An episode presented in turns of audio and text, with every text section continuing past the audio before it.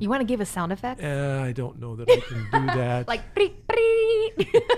uh, no, this was just a just a no. This was th- you didn't have ringtones. You just What? had a straight like a ring. beeping. no, like no, a- a, ring, ring, ring, ring, ring, ring, ring, ring, ring, ring, like an Okay. old time phone. That- Okay. that's the way it yeah, was. Okay. So, hey, I made you do it. so I made you do the sound did. effect. All right, you got me.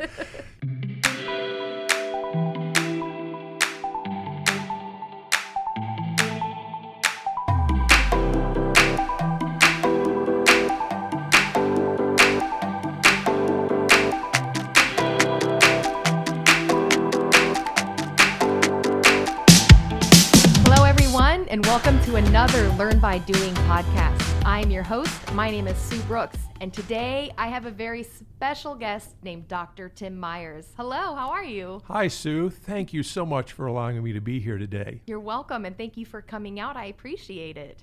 It's my pleasure. Yeah, so you are at SAGU. Yes, I'm director of the Counseling Center at Southwestern Assemblies of God University, Mm-hmm. and uh, also on the faculty. I teach classes as well as be the director of the Counseling Center. Okay, this is a fascinating thing that you do, in my opinion. It is. Yeah, it's crazy how I ended up here, but here I am, although uh, my time is short now, so my retirement date is next month. It is. Yes. Well, good thing we got you here when, when we did. I didn't know that. You can't leave me or surprise, us. surprise. Well, Wow. it's it's been in the works for almost a year. So oh, yeah. You plan those things out, right? You don't just one day up and say, I'm done. Well, maybe some people do. yes, but, I yeah, suppose, but Right, tha- right, that's not the way it happened for me. But Not usually. uh, I came here in 2001, and when I came here, I came as a counselor and on the faculty, Mm-hmm. and was here for three years. And at that time, the the director, the current director, when I came, uh, got sick and took a medical retirement. Uh, f- flowing out of that, then I I became the director of the counseling center. Actually, I tell everybody she turned her back. I seized power, and she was gone. oh, my goodness. so that's how that is. Only Okay. kidding, Dr. Doyle. Only kidding. the little disclaimer. Oh, man. yes, yes. So, All right, so that's how you're here. Mhm. I joked with uh, Dr. Espinoza. He was on a little while back, Mm-hmm. and um, because I'm currently taking a class with you, Yes, you uh, are. pastoral counseling. And what I told Espinoza is what I will tell you. I think you have have fantastic office hours. Now I'm distance ed, Mm-hmm. uh, but I do live locally, so I really have the ability, although I'm distance ed, to meet my professors. Um, you have great hours. I just can't get in to see you, and this is just really my tactic to get you here so we can talk. so we Ah, can talk. yes, yes. Of course, that's not true. I really value your information, and we want everybody to hear uh, your wisdom and your knowledge. But isn't it funny how that works out? Caught you just in time. You did, yes, Yeah. yes. So it's it must be a God thing. Yeah, right, right. Yes. He's so good. Well, okay, so here's something interesting. I don't know very many people named Sue or Susan. However, your wife is named Sue. My Is wife's name is Sue, And Does she yes. go she goes by Sue? Sue. Is it mm-hmm. Susan or No, Suzanne? Sue. It's Her actually name is just Sue. Sue. Yes. I don't think I've ever met a, ju- like not a just Yeah. Sue, but a just a Felice Sue. Well, her- that's her middle name. Her first name she doesn't go by. Oh, I see. So okay. her second she goes name by is- her middle name. yes, Oh, Correct. Oh, great. I like it. I like that name. It's always fun to see. Anytime I meet someone with the name Susan or Sue, I say, there aren't many of us around. it's like, congratulations to us. Let's have a party. Yay. And it's usually at a register in a store or like we're hugging necks at church. I'm like, we're best friends. Yes. Our names are That's Sue. a great way to connect with people. name. I yes. like your name. Yes, yeah, happens to be mine, so I might be a little narcissistic. However, I do like your name and our parents' choices. Yes, I do like that very much. So, so you have not always been in the area, though. You've not always been at SAGU. You No, um, I grew up in Maryland, and actually, the when I graduated from high school, I went to the University of Maryland. Mm-hmm. I was a math major and trying to s- decide physics or chemistry as my minor, Wow. and I did so well that first year at college that they invited me not to come back. I, I was gonna say I feel a joke coming. Yes, So, well, it's not a joke. I Hey, well, and and yeah. You did That- so well. that was during Vietnam, and so okay. I was going to be drafted because I lost my student deferment. Mm-hmm. And uh, the background of my family, my, my mother's family is Marines, and so I walked into the recruiting office of the Marine Corps and joined the Marines. And so went into the Marine Corps. I was in for four years. Did you go ahead and join before, being Before I- drafted? Correct. Okay. Correct. You're like, no, I'm going to get there first. Yes. I'll go ahead and join. I don't want to be in the army. Yeah.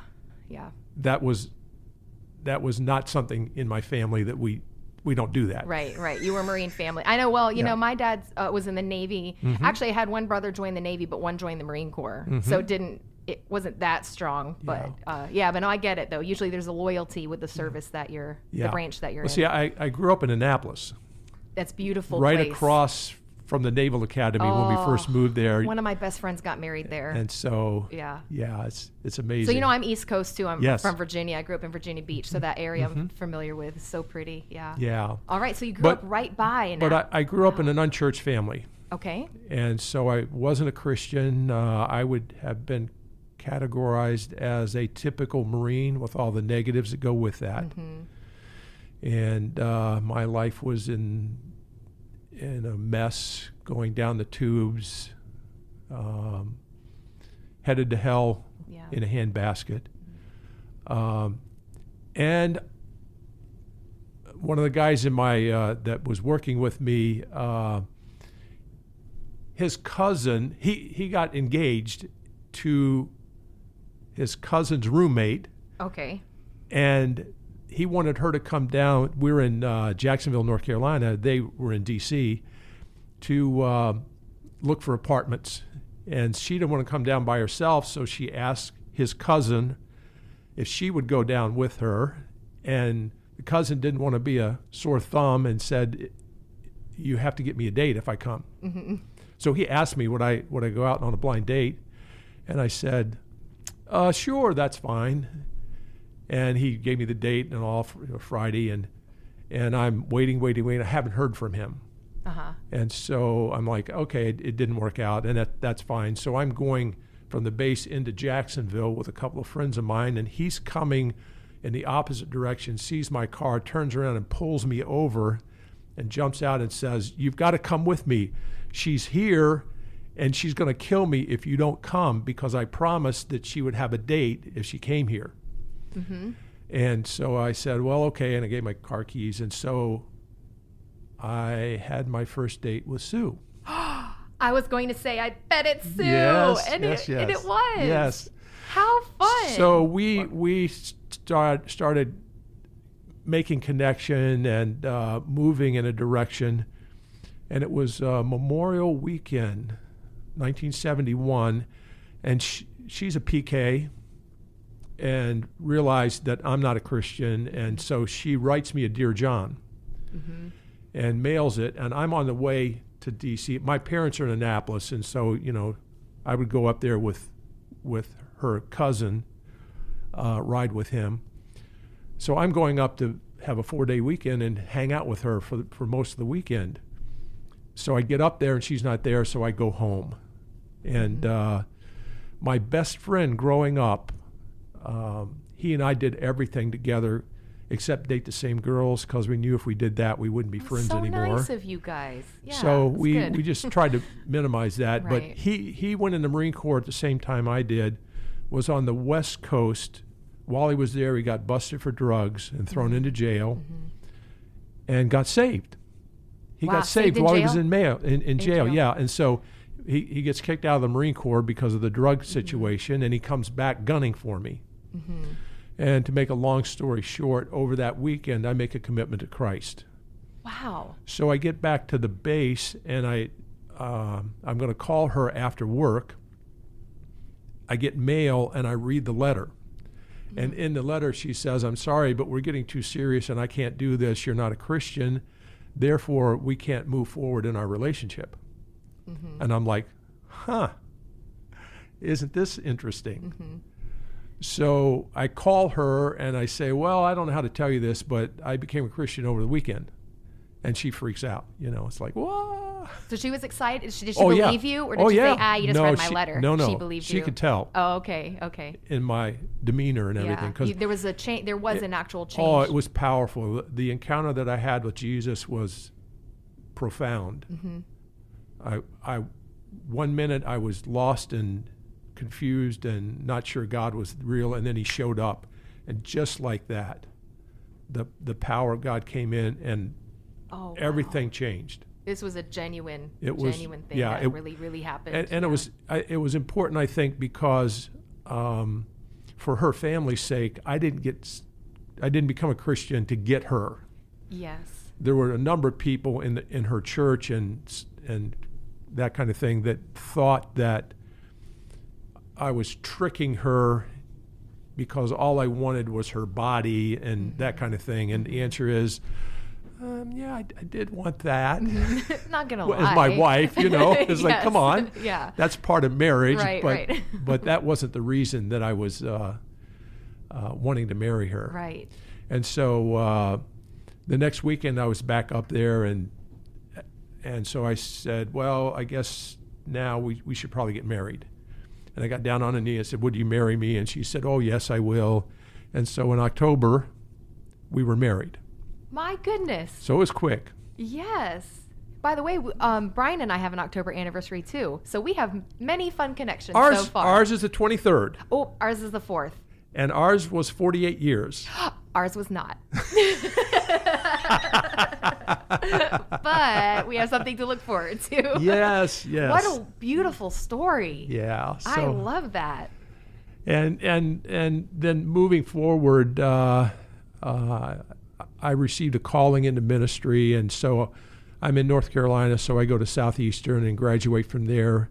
Oh, were you still in- the Marine Corps at this time? Oh Or- yeah. Okay. I so still had were two more years to go. okay. So you went to school and you were in the Marine Corps. well, at the same. I I went no, I went to. I got out of the Marine Corps and went to school. I see. Okay. So I actually went to Florida to Okay. Southeastern. Okay. and uh, got my uh, degree in uh, pre-seminary, Mm-hmm. uh, and went then came to Fort Worth and went through, uh, got my Master of Divinity at Texas Christian University. And while I was there, I was working in a local church and also then in Chi Alpha ministry. At that time, Chi Alpha was under youth department and not home missions. Okay. And so there was no way to be able to uh, raise funds beyond the mercy of people who would. And I had a wife and two kids at that time. Yeah. And so uh, that I realized that um, this isn't doable given my family situation. And so we were looking for a change. Uh, we were actually going to Bethel Temple in Fort Worth. John Wilkerson was the pastor Okay. and he went to North Dakota to do a a um, missions convention for a pastor who had just moved there from Wisconsin. John came from Wisconsin down to Fort Worth, and uh, mentioned my name. And so then one thing led to another, and we went to Minot, North Dakota, in pastoral ministry. I went as youth and assistant, Okay. And uh, we were there 17 and a half years. Wow. And the, the senior pastor and I, we were like breaking records all the time for longevity. Mm-hmm. That is, yeah, that's Uh, a long and, time. And you know, it, I mean, it's cold. We're talking about having cold weather here, but this is like Oh, I don't even want to. this is spring there. Yeah. You know, if I this mean- is spring there, I'll just look Uh, at North Dakota in pictures. Yeah. well, the, the coldest air temperature I was aware of was 42 degrees below zero, oh my. not counting the wind chill, but regularly it would be 20 or 30 degrees below. Ouch. And Minot, once or twice a- in the wintertime, is the coldest place in the United States. But given that, it was a wonderful place to grow and develop and mature in ministry. Mm-hmm. And so I'm so thankful for the years that I had there. And it's interesting, longevity is a is an important piece of the puzzle Mm. because the longer you're there, the more credibility you have, the more people trust you, the more people are looking for opportunities for you to be involved in their lives. And because the senior pastor that I worked with was a hermit, I mean, he was introvert, strong, I became the church pastoral volunteer for anything and everything in the community. Really? So we wanted to start a Youth for Christ in the high school, and so I became uh, part of the committee that that brought Youth for Christ in, and I was on the board of directors for six years. Uh, North Dakota Sunday School Association wanted uh, a member from our church because we had a larger church comparatively speaking, Mm-hmm. and uh, so I was on the Sunday School Association board for North Dakota for six years. One year I was president. Wow, congratulations. Who would have thought? I mean, that's that's crazy. Wow. Uh, It, it- was that an interdenominational Yes. thing too? Okay, Yes. so wow. it was. Yeah, really good job. So I, you know, all along the way, I had incredible opportunity and experience. Uh, the the uh, police department, uh, they had a police chaplain, and he left, and so they went to a volunteer situation, and I became a police chaplain, and I was a police chaplain for 13 and a half years there. I do remember this from uh, an intro lecture that you did. That's very interesting. Yes, Um, I- neat experiences. Yeah. and- Oh, yeah. At, at that time, I carried a pager. No cell phones at that during that time, and I wa- I was on call for two weeks, and then I rode with the police. I did training with them, and then I did training for them as part of my doctoral process. Okay, so you were at this point. Uh, that's what I was wondering. At this point, are you now pursuing your doctoral work then? And Well, I when I got to Minot, I was youth and associate, and then I went from there to be assistant. The Okay. youth group in the church grew at a level where, when I got there, 80% of my time was youth ministry and 20% was other stuff, and then it went 20% youth ministry and 80% other stuff. okay, And at that time, the youth ministry went from five or six kids to 80 it's a good size. and it's like we can't uh, we have to have somebody come in and specialize in youth ministry. So we hired a youth pastor and i shifted to a associate Okay, uh, pastor and funneled into pastoral care and counseling. And so that was my area. But i felt very disqualified or not very qualified when people would come in and so I went through a three-year uh, program through Emerge Ministries uh, in Akron, Ohio. Uh, Dr. Richard Dobbins, and three years, the a week there, and then distance ed videos or not videos, but audio tapes and books and that kind Yes. of thing.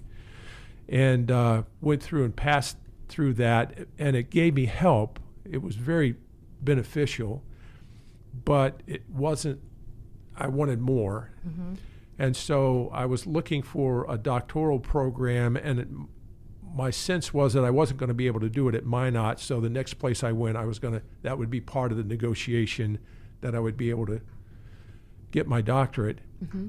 And some people in the church heard that and they said, Well, you've been here for 10, 12 years. Let's let you have a doctorate.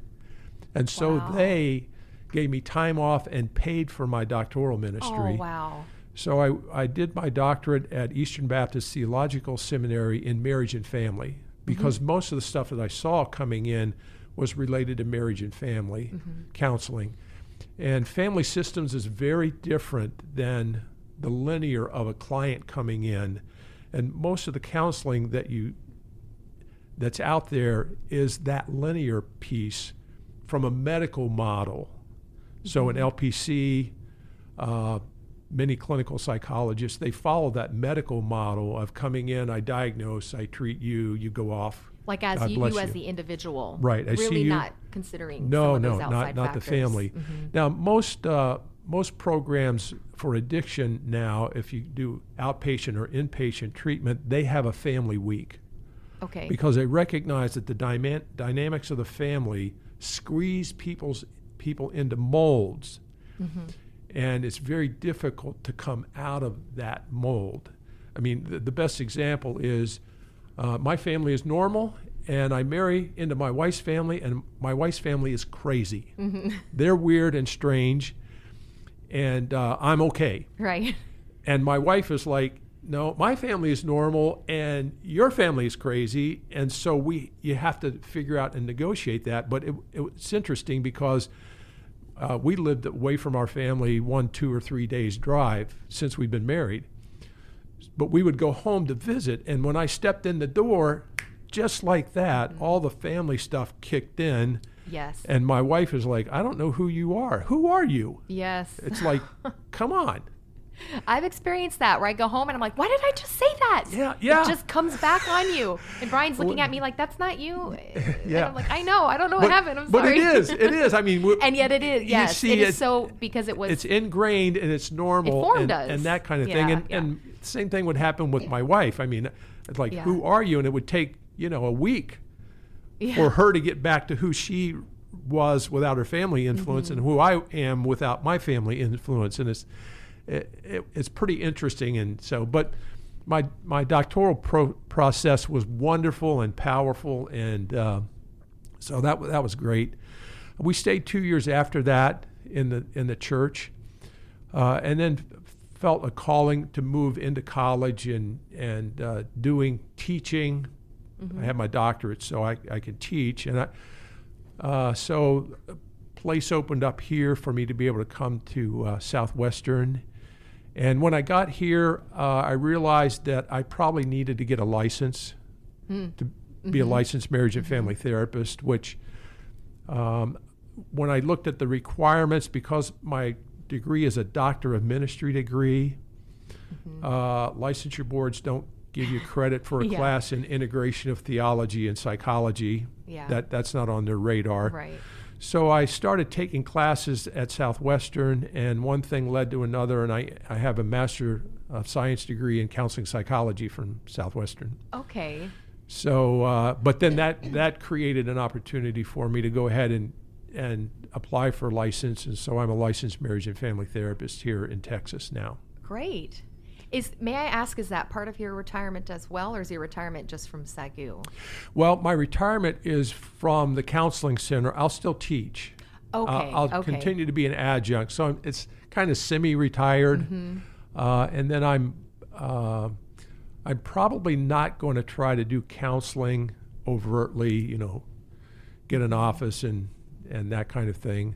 Uh, I would like to do some uh, uh, enrichment kinds of things. Uh, you know, travel and be a blessing to churches and pastors. Uh, I went down last month and did a, a North and South Austin section had a gathering together of ministers, and I went down and talked about pastoral counseling there with them, Oh, great. and that was really a lot of fun, and I got a lot of positive feedback from being able to do that. So, so I'm I'm open to you know, I have more freedom now. I'm, as director of the counseling center, I, I'm working 50, 60 hours a week as a faculty member, and all the stuff that I have to do. Right. Uh, now I'll just be teaching one class on campus Tuesday, Thursday at eight o'clock. All right. so I'm going to have more time to be able to do those kinds of things. And I, I'm a lifelong learner, so I still, uh, I've, I've started looking at complex PTSD and looking at treatment options and helping people with, with that. So I'm going to continue. I've got three books that I've bought that I'm going to read. I've read two or three already and watched a number of um, uh, seminars and, and podcasts, that kind of thing. So, That's really great. anyway, Well, so you have a, a, an extensive amount of experience with both pastoral care, without that license licensure, Correct. but also the that clinical yes. care as well. Mm-hmm. That that's really you have so, that's a neat thing that you do. What have you? And I know you know just from my class with you that well, and then just from being where I am that there there are certain things that pastoral care does that that's very different than clinical care. And yet, as pastors, sometimes, um, or or just in ministry in general, we're, we're put in the position where counsel is sought for after. Yes. Um, so, do you want to talk about that a little bit? What I know there are Yeah. many things that make them different and the same. I think that, uh, and one of the things that I do, I teach pastoral counseling on campus, and one of the things that I do is have a brainstorming session with the class, the benefits of a professional counselor and the benefits of a pastoral, a pastor who is doing counseling. And uh, the pastoral advantage is significant and positive. Uh, obviously, we're coming from a theological perspective, so we have God and the and Jesus and the Holy Spirit and and the power of being born again and the difference that that makes or can make for people in their lives. So it's like I'm not doing this by myself. It's me and you, Jesus. Right. And Jesus, you're the one who's on the firing line to be Lord and counselor and helper to the person who's coming in. Mm-hmm. But I think pastors, if they have credibility, they already already have trust built in in a very positive way. Uh, and generally, pastors are free. People expect pastors to counsel them. Now, we should be, relatively speaking, experts related to discipleship and helping people with becoming more like Christ. And I think ultimately that's the that's the God intention for our lives. In fact, that's what Romans 8 says. Mm-hmm. And ultimately that will be fulfilled when we get to heaven. Uh, but I think that in terms of care of souls and my concern for people, uh, I'm as a pastor, I am shepherd, and I want to shepherd the sheep that God has put underneath me and be a, a, a good shepherd. Mm-hmm. Uh, that means I need to live with the sheep. That means I need to know the sheep. I need to walk among them and let them see my life, which means that I, I need to I need to do things well. Mm-hmm.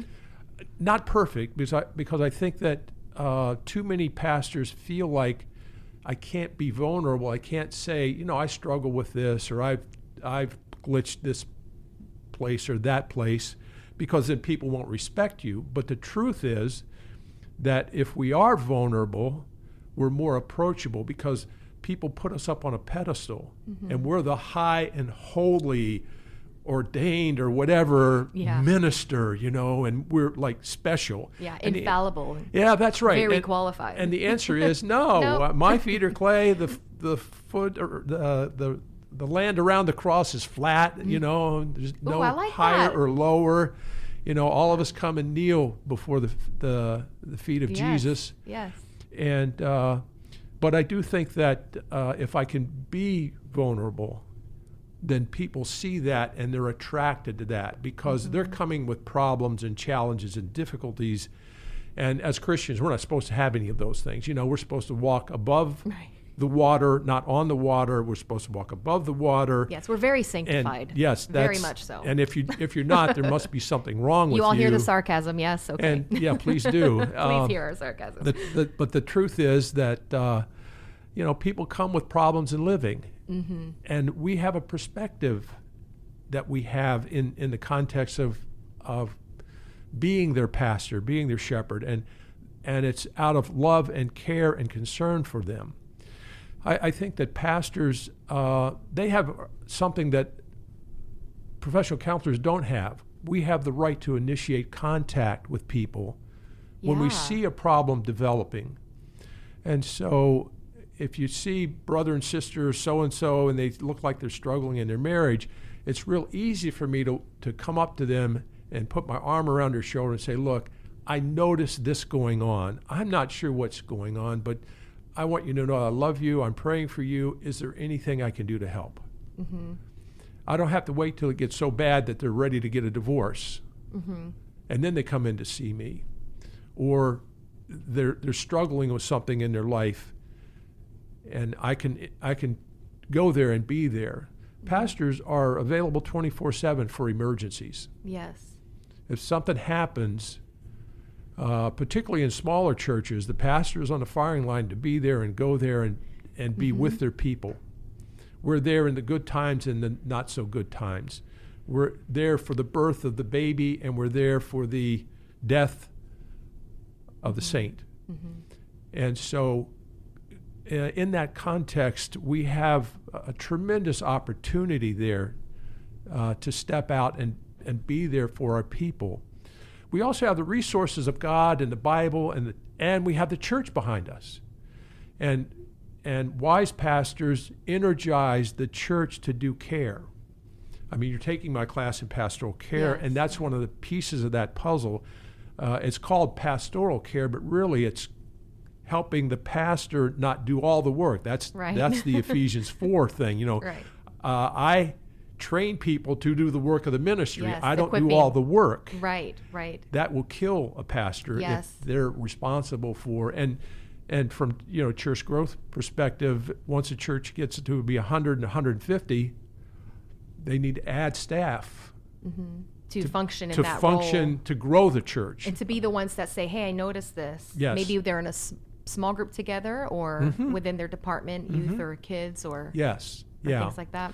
So, and, and larger churches like the Oaks have to get smaller, and you do that. You Mm-hmm. Yeah. do that through a variety of, of ways with with uh, home teams and et cetera, Sunday Mm-hmm. school classes and, and all of that.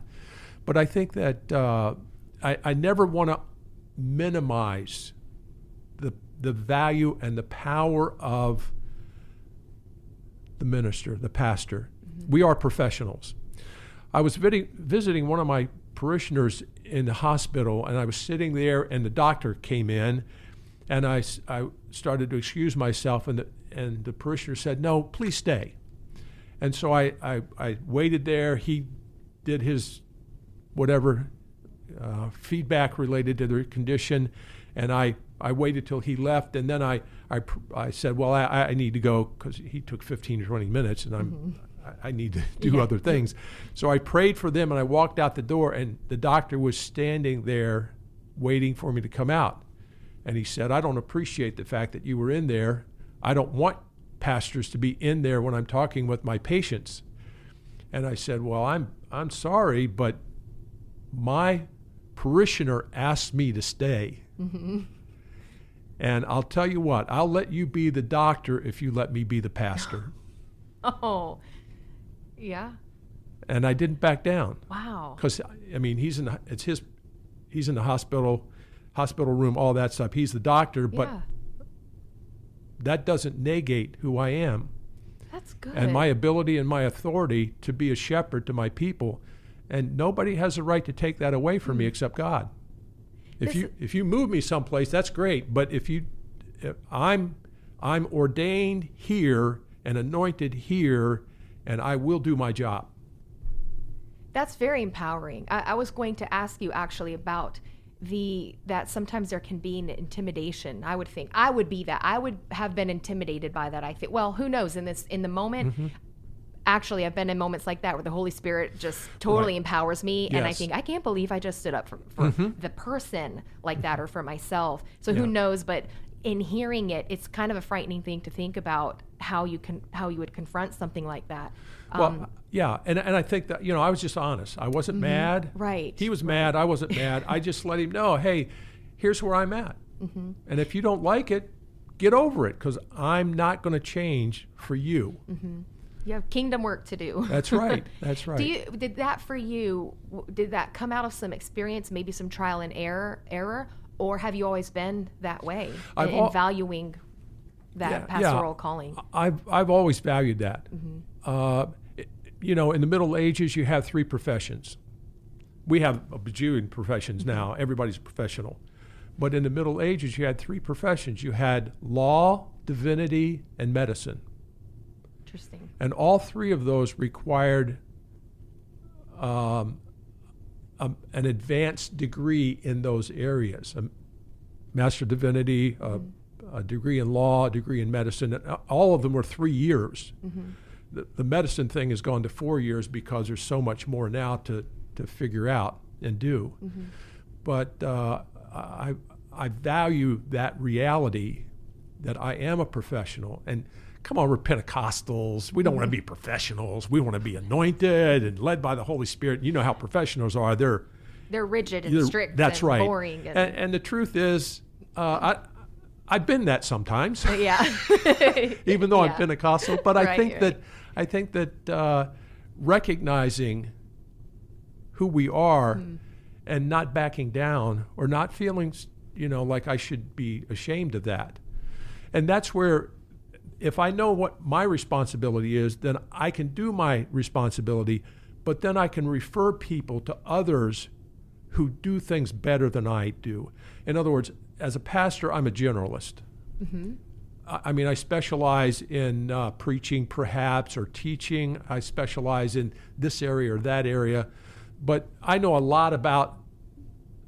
Uh, I know a little bit about a lot. Uh, and like a family, like a family doctor is right, not a specialist. Mm-hmm. yeah, a general practitioner. That's a good. Hey, I got it from you. Analogy. so Yes, you I actually just got it from your class notes.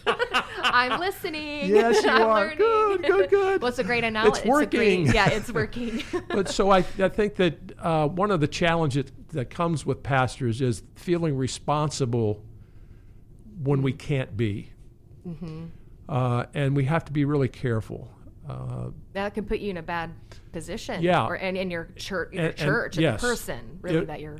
if I if I am not trained to do something and I do it, that's called malpra- malpractice.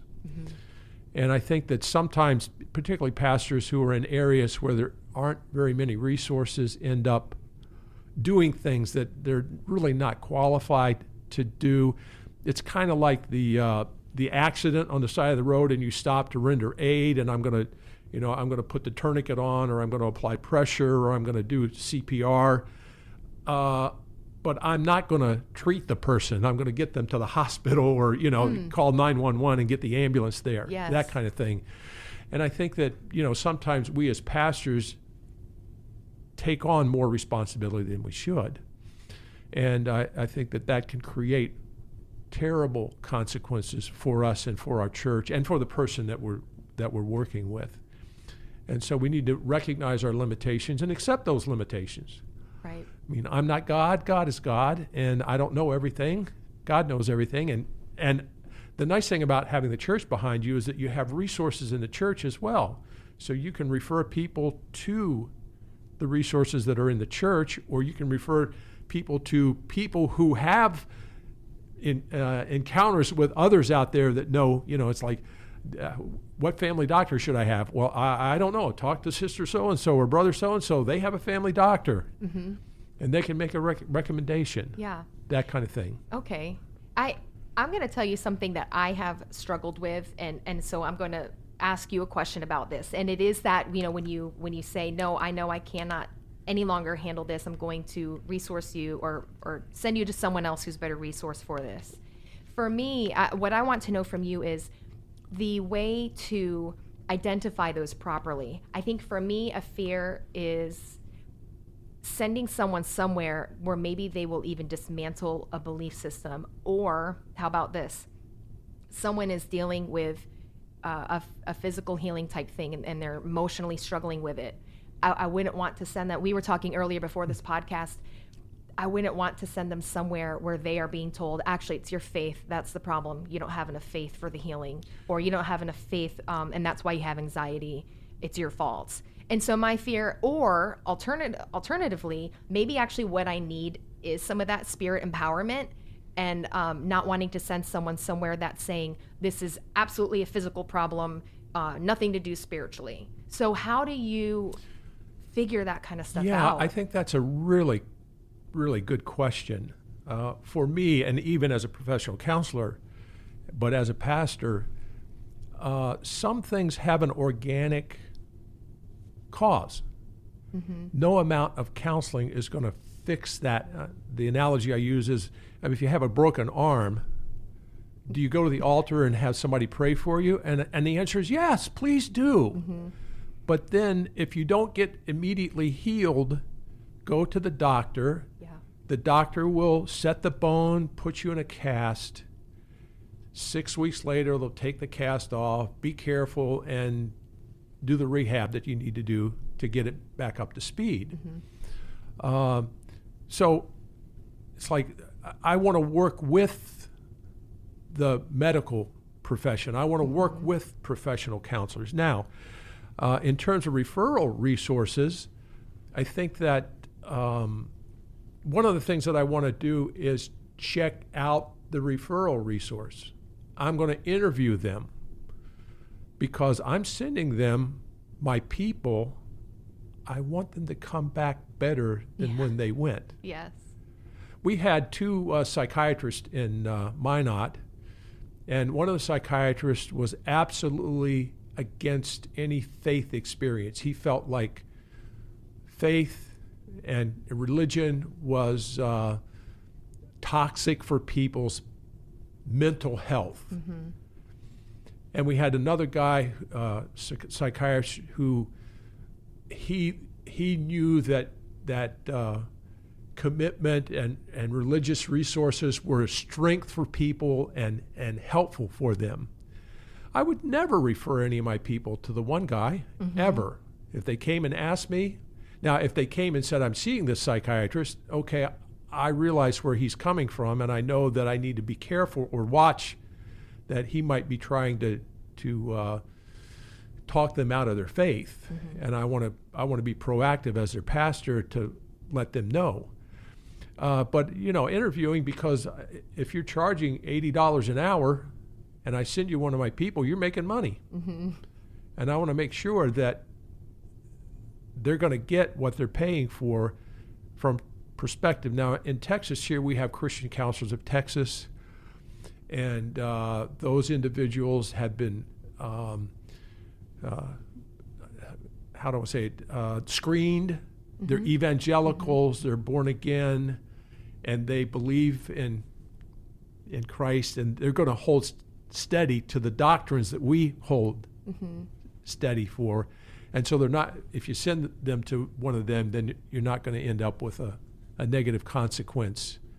Uh, but all of us, as, as even as counselors, you- we have what's called scope of practice. Have I been trained in this? And if I haven't been trained in something, then I'm not going to try to do it. One of my staff members just went for the first session of EMDR training. Uh, Can you say what what does that mean? eye movement, uh, EMDR.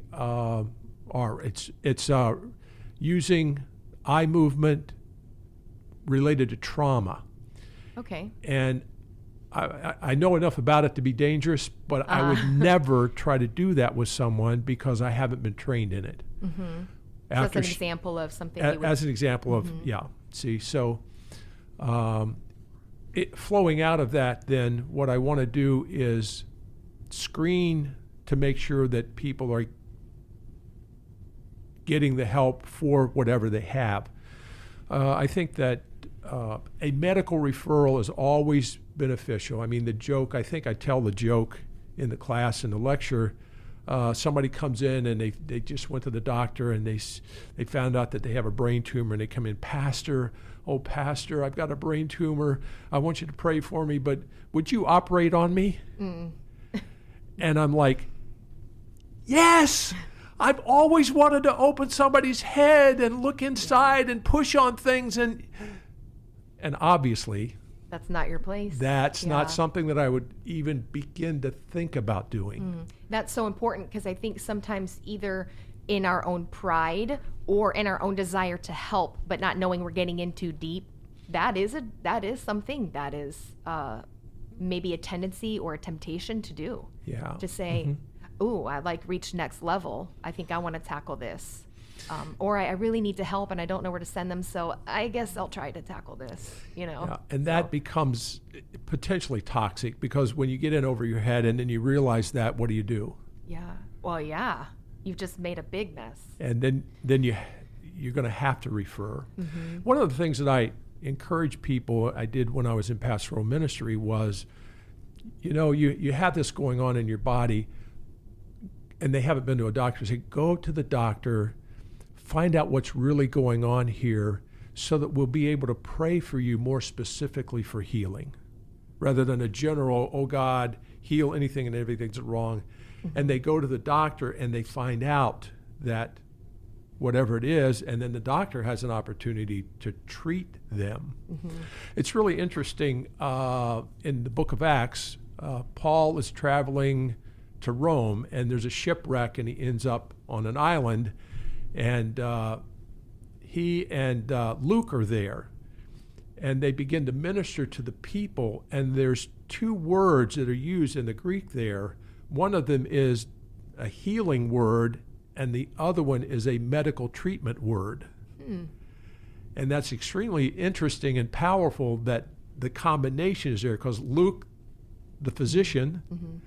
and Paul, the apostle, are working together with people to pray for them to see healing happen and then to treat them. Yeah, they Medically. work hand in hand. Yeah. Yeah. So, When when you go to make a referral or or maybe you didn't make the referral, but you know that you as a pastor pastoral counselor, uh, you're seeing somebody who is actually also seeing a professional uh, licensed counselor. What are some ways then that the the pastor, the minister, can still talk with that person, but not necessarily interfere with what is happening with the other counselor? Oh, that's a great question. I think that when I refer someone to a medical doctor, I'm still their pastor. When I refer someone to a financial planner, I'm still their pastor. When I refer someone to a professional counselor, I'm still their pastor. So I'm going to do my pastoral ministry, but I'm not going to do counseling with them anymore. Okay. So I because I don't want to get into a shoving match or get get pulled in well my pastor said this when they go to the professional counselor. I don't want to have that happen where i'm used in a negative way to or an excuse. Yeah. Well, it makes me think right now of, but dad said I mm-hmm. could do this, or mom yeah. said I, and they're going, Absolutely. is it a little yeah. bit, we might be causing a little bit of that. Well, we always do that. everybody doesn't like I mean, each you other. You have to figure that one out when you're growing up to survive, right? Yeah, yeah. uh, who true. can I ask for this and who can I ask for that? Who's going to get me so, what I want? but I think that sometimes people leverage us in a negative way, uh, and they do that when they come in for counseling.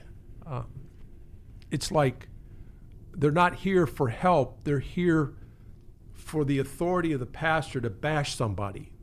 Oh, like pastor said in counseling, That's this. right. That's right. So yes, mm-hmm. and you have to really be careful in husband and wife stuff.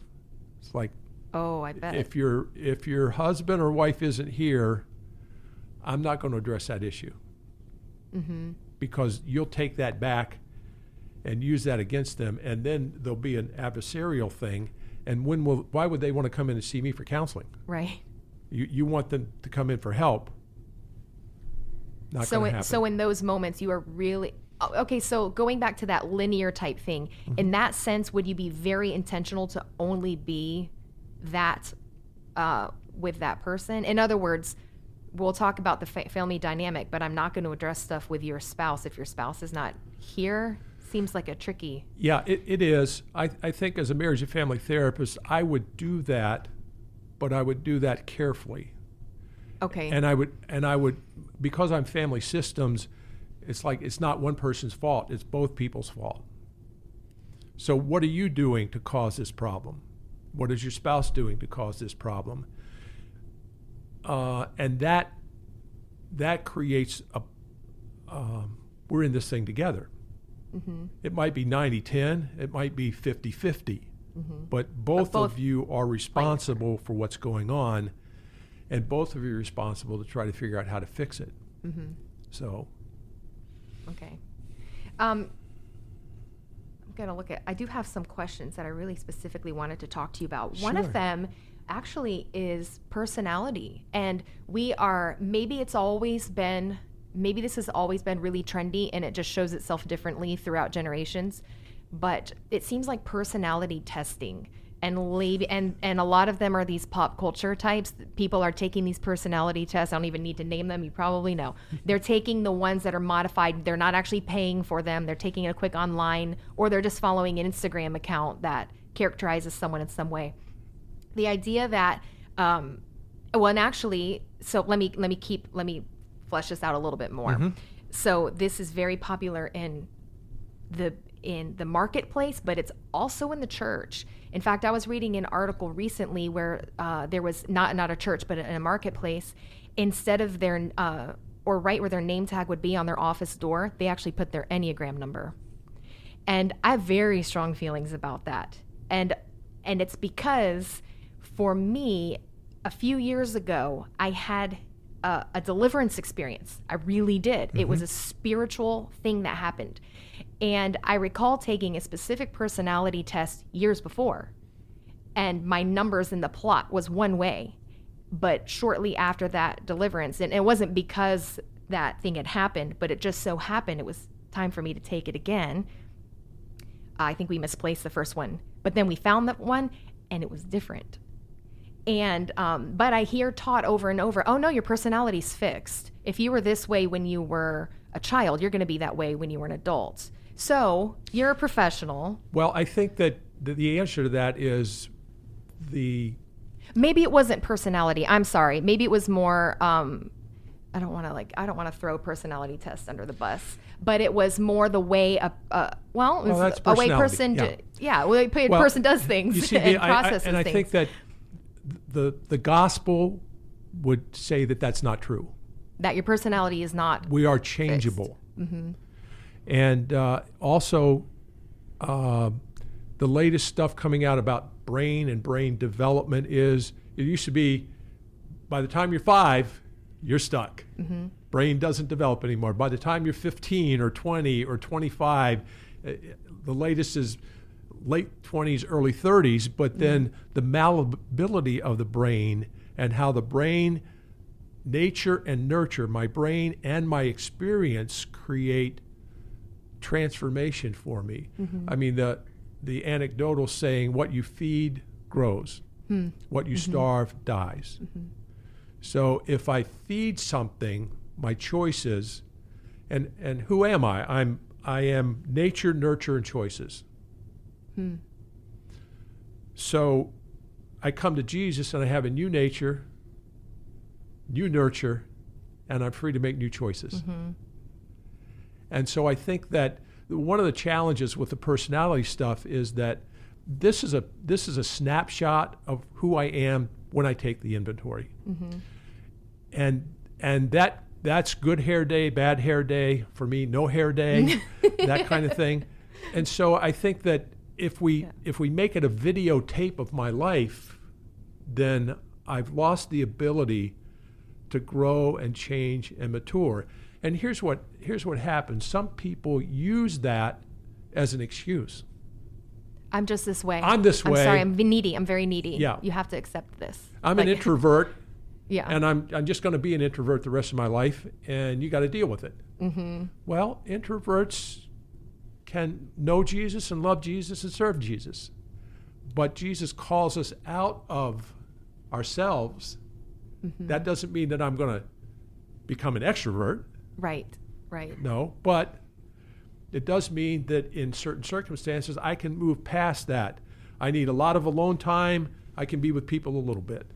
Or I need a lot of people time, I can be alone a little bit. Introvert and extrovert definition. Yeah. Getting energized from the. For me, I, yeah. I'm kind of like right in between. Mm-hmm. Sometimes I'm e- energized from people, and then other times I'm like, actually, I think I need a, a minute. And so for me, the seasons would be when God is my obedience to God. If if there's a season where I'm to not be, that's that's for me stepping out of, you know, Yes. what I would consider uh, nature, I mm-hmm. guess, natural mm-hmm. for me. So So I so again I think that you know it's trending and people but I'm I'm concerned that that would freeze us and then well uh, what can I do? That's just who I am and the answer is the unfolding process of God working in our lives is to conform us to the image of Jesus. And I'm going to be a I'm going to be a different member of the body of Christ than you are. We function differently. I can be okay with me, you can be okay with you, and we can be okay together. right, It, sameness isn't very good Right. in a body. Uh, but so there's diversity. And I think that that's very a very powerful piece of the puzzle. Uh, and uh, people who know who they are and are fulfilling the calling that God has on their life are happier, healthier, more at peace. That doesn't mean that you don't run into stuff. You know, what is it? In the world, you will have tribulation. Be of good cheer. I have overcome the world. Or, and sometimes it's in the church. oh my goodness, you will have tribulation. this is a true story. Uh, because Corinthians says the church was out of control and Paul was trying to help them get Mm-hmm. back into in, in control. But yes. uh, anyway, oh boy, so- I just shared uh, with some of our leadership, well, actually all of our leadership students la- uh, last week, my um, a little bit of our experience when we were pastoring a church uh, elsewhere, and uh, it was very interesting. Some of the things that came to my mind as I was speaking, thinking this was a this was filled with tribulation, and um, sometimes you know it when you're in it, but then when you step out of it and and you're in in a healthy place for a number of years and you look back, it's it I, I look back and I think only by the grace of God and some lots of patience from my husband and a very nice family, you know, did I make Yes. it through that. So I understand that Mhm, uh, in this world and in the church, you will have tribulation. Yeah. Take heart. I- I like, uh, you know, Paul is headed toward Jerusalem with an offering, and uh, he stops in Ephesus, and Agabus is there, Mm-hmm. and he takes Paul's uh, belt and wraps his arms around, you know, the belt. It says, "The man who owns this belt is going to be taken captive in Jerusalem," and uh, that's a that's a Mm-hmm. so much, so much for positive prophetic uh, words. Well, but you, yeah, but no, you, I'm saying like, yeah, it's like and so paul hears that Mm-hmm. and he says oh i guess i shouldn't go to jerusalem and the answer is no, No. he says you know what i'm going in the will of god yes, i'm going Yeah. to jerusalem because god is sending me there Mm-hmm. whatever happens there it's in the will of god so sometimes in, particularly in ministry we have to understand this Mm-hmm. that just because i'm because i'm in the ministry that doesn't mean i got to buy on life right, and and on problems and challenges. In fact, sometimes the problems and challenges are, are there to grow me into that that's fruit of the spirit coming out. yes, The squeezing it's going to show. causes stuff to pop out. It's Yes. like, oh, where is that coming from? Okay, Jesus, I need your help. Mm-hmm. I need your grace. I need your mercy.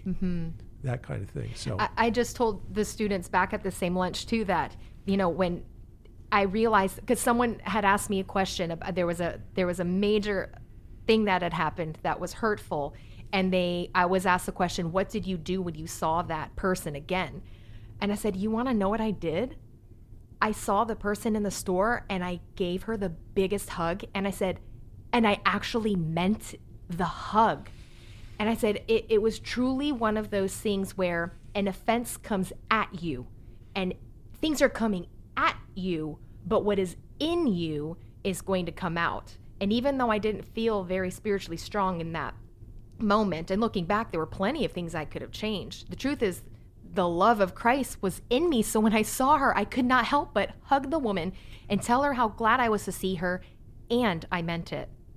Wouldn't you know about a week later this morning um, one of my children hurt my feelings this this morning um, and i chose to become very offended and i thought i just told our students that you choose to be offended. You pick up the offense and here i am leaving my house so totally offended that i had a door slammed in my face when i went to say bye to one of my kids on my way Oh, to work we are just it's a total process of sanctification that yes, we go yeah. through it. it's it's one event after another after another. yeah, yeah. So yes, that it that, won't stop. that's Oh. That's great. Well, you know, one of the one of the things, and I think we ch- we're challenged with this, but um, we want to live our commitments, not our emotions. Hmm And a lot of times we let our emotions rule Yeah. stuff rather than our commitments. And uh, I'd like to say I always do that, but I don't. Yeah. And so, but um, bringing our emotions under the lordship of Jesus. What is it? Be angry, but don't sin. Mm-hmm. I, I'm going to have be that angry. emotion. I'm going to be angry. Mm-hmm. Emotions give me uh, technicolor for my life rather than black and Hmm. I white and. Mm-hmm. and shades of gray. Uh, my emotional life is is a significant piece of the puzzle, and Mm-hmm. it's it's out of being created in the image of God because God's emotions are Varied. amazing and Mm-hmm. Yeah, varied. yeah. Yes, yes. So um, again, trying to trying to work with that for myself, paying attention to myself, and you know, it's. so I like what you said there because it's like the, the the the thing that I don't like about myself.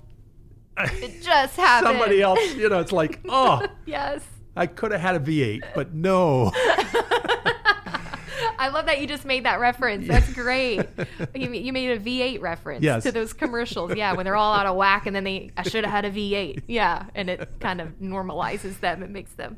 I feel like I have to explain this commercial because I know not everybody right. it. That's it's not up. Yeah. I mean, where's Yeah. V8 now? I mean, I still see the commercials out there, but it's a different kind of commercial because they got Mm-hmm. all kinds of V8s that you can get. Oh, I try to. Commercials are everywhere. I try to avoid them, but you just cannot. They're just everywhere. And what I've noticed too is in with social media and mm-hmm. and the younger people who are using it, as soon as the adults get in and they start to market within the social media, they jump to a new platform.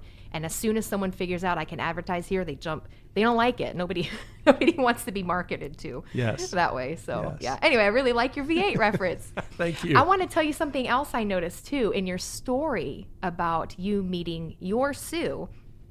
Um, it's interesting that you went all the way up to, to visit and she wasn't there because I think some people listening now might be thinking, where why didn't you just text? Like why did you Oh. why did you drive all why did you drive all the way to that city and not know? Well, that's the thing. That's not how we communicated back then. And then you pulled over the car and he, he waved you down, right? And you pulled over your car. He Yes. didn't text you or call Correct. you because there were This is 1971. Yes. And uh, let's see. Long distance calls were 25 cents a minute. Mm-hmm. And gas was 29 cents a minute, uh, 29 cents a gallon. a gallon. Yeah, So yeah, like, different. very and- different context, very different culture. Well, yeah, and so that phone call would have been really those long distance calls would have been pricey, mm-hmm. and you didn't have call waiting. Not then. No. Did you? Yeah.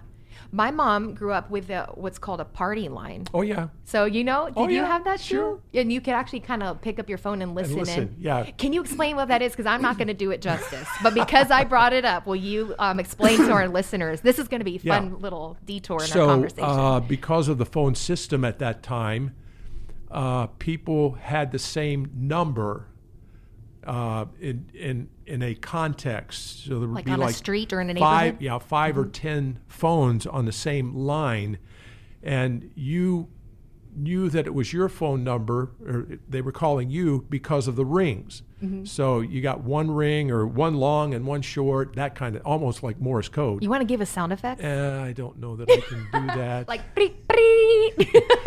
uh, no, this was just a just a, no. This was you didn't have ringtones. You just What? had a straight like a ring. beeping. no, like no, a- a, ring, ring, ring, ring, ring, ring, ring, ring, ring, ring, like an Okay. old time phone. That- okay, that's the way it yeah, was. Okay. Hey, I made you do it. so- I made you do the sound did. effect. All right, you got me.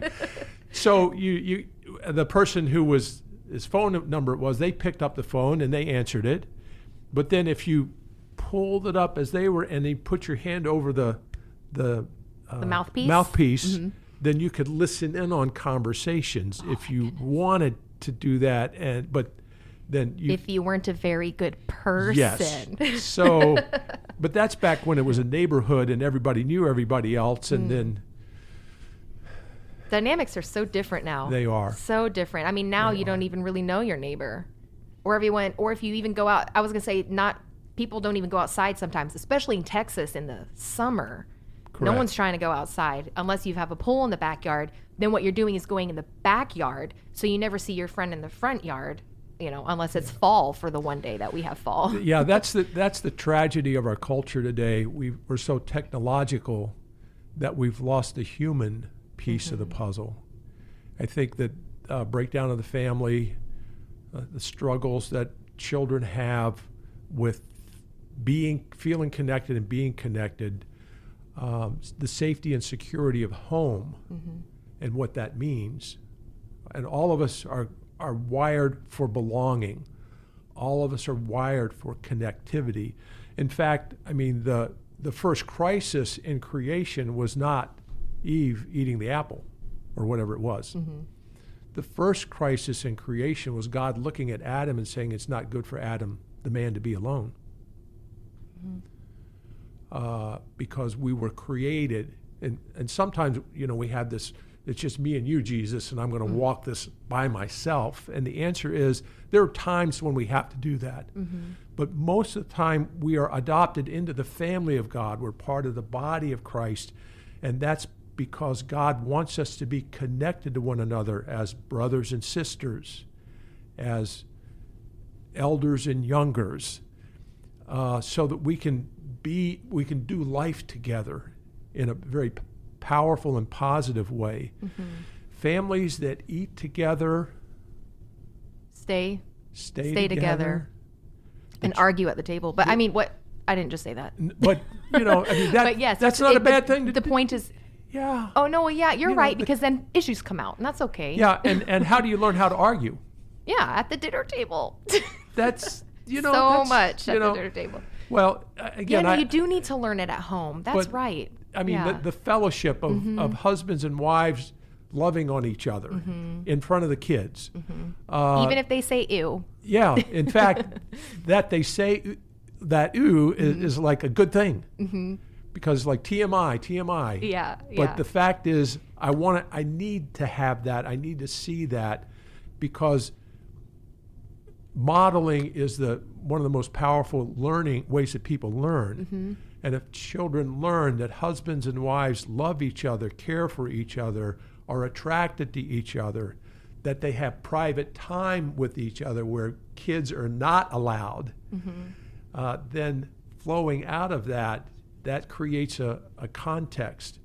And it, and it makes a difference in, in the in the context of uh, boys and girls growing up and having a, a father and a mother to model. And uh, Focus on the Family's got a lot of stuff out there, research that they've done, where girls who have a father who is involved in their life manage better.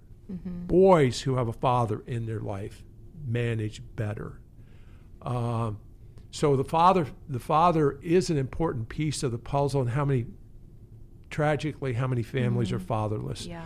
Or there's a father, but he's an absent father. Mm-hmm. He's there in name only, and breezes in and breezes out, and doesn't have any kind of connection with that. That's a mm-hmm. whole different. That's Yeah, that could be a You know, that could be a- an episode, right? oh That- boy, that's a that's a lot to talk about. that could be a post-retirement conversation that we have. well, you know, hey, I You'll have some free time, I maybe? might have some free time, more free. I don't know. I'm I- not sure You might be filling that up. My wife has a list, oh, and it's growing related to my retirement. Oh, that's what you need to do. So- your wife's list. That's what you right. need to do. You know, I noticed that back to the the family being together thing. It is the most interesting phenomenon that happens when Brian and I, if we're in the kitchen, we have an open, our living area is open. So if we're in the kitchen, you can still see from the living room in the, eh, whatever, that's just it actually. But when we hug, if we hug, it's like we become a magnet and suddenly shoop, shoop, shoop, and all the children come and join us and they get this giddy look on their face like it's time to love each other. It never fails. It's really neat. So even that sometimes they will be like, ew, like maybe if we give each other a kiss, it might be like, mm-hmm. ew. But sometimes they'll say, I want one too. And suddenly we have this beautiful family moment where we're all seven of us just together. Now the teens may not they're kind of like starting to break off from that, which I think is okay. I, I guess that's they're starting to grow up. We got to send them off at some point, but um, the the little ones. But group That's what they hug. I mean, how powerful is that? We're a family. We Yeah. love each other. We're connected to each other, and and the kids want that. That in fact, they hunger for that. And if they don't get it at home, the devil's got somebody out there Yeah, he does. To Yeah. meet that need Yep. in a destructive way. Mm-hmm. Uh, and that and that's where kids end up having challenges and, and difficulties and problems. So Mm-hmm. Yeah. No, I think I, you know within family, but then church too. Our community is so important because there are just very real times where maybe the, the husband has died when the when the children are very young, or or the or the wife has, or you know other traumas that can take place. Yes. But yes, as the body of Christ, and that is also And- too why yes we have different personalities and roles. And that's the power. I mean, uh, fictive grandparents. They're not blood relatives, but what, grandparents what did are you call them? fictive. Oh, fictive. Fictive, oh, okay. as in like they're they're fictional, yes, Okay. but they're they're not real in terms of blood, but they Mm-hmm. function as grandparents, and you mm-hmm. and you have that in the church. The, they'll adopt a family, Yeah. and it's like come over to our house, you know, and and they'll do special things for them. And you have the same kind of thing in in the context of single parent families where other families will co- connect mm-hmm. and you have you have ministries where the absent parent is filled in with a surrogate group of people that are going to put their arms around and care for and guide and direct. Yes. You know, I'm thinking right now like church and feeling like home. For me, now I, I did have both parents, uh, but still, in other senses, church, going to church felt like going home. And I think that's what a healthy church is going to be when the, the body's all fully functioning. The pastor has equipped the saints so these saints can do the work of the ministry. And then when people come in, it just feels like home. And, and when, when you're home you're healed. When you're home you're being fed. When you're home you're being loved. And when you're home and you have that you're able to then go out. Like when we send our kids to school they can go to school in confidence knowing that when they come home they can recharge. Yes. but then and speaking the metaphor of the church is we can go out into the world. We can evangelize. We can always come back for ministry Yes. Absolutely true. yeah, church is a beautiful place. it is. Love it. I I really appreciate you talking to, to me about pastoral counseling too. I think you've given some great information, and for those listening who are in that role or who will be in that role someday, you've given some excellent warnings, but also really excellent guiding points that are that are going to help them along. So thank you so much for being here. Thank you, Sue, it. for having me. It's been fun, and I've really enjoyed uh, having the chance to talk with you. We'll have to do this again sometime. Yes, bring Sue. bring Sue. We have a coffee pot. Wait, Uh, I don't is know. she going to be? She would talk a lot, Uh, and then I wouldn't have to be. No, she wouldn't. I, I'm, I'm hey, teasing. send Sue on a separate time, and then we'll all come together, and then we'll have like Brian come in, and we can just have a couples talk. you know That'd that be fun. that could work nicely as well. I think that actually would be really neat. That would be. Well, thank you. Hey, those of you who are listening, thank you for tuning in, and I hope you have a wonderful week, and that you join us again next time. Bye, everyone. Bye.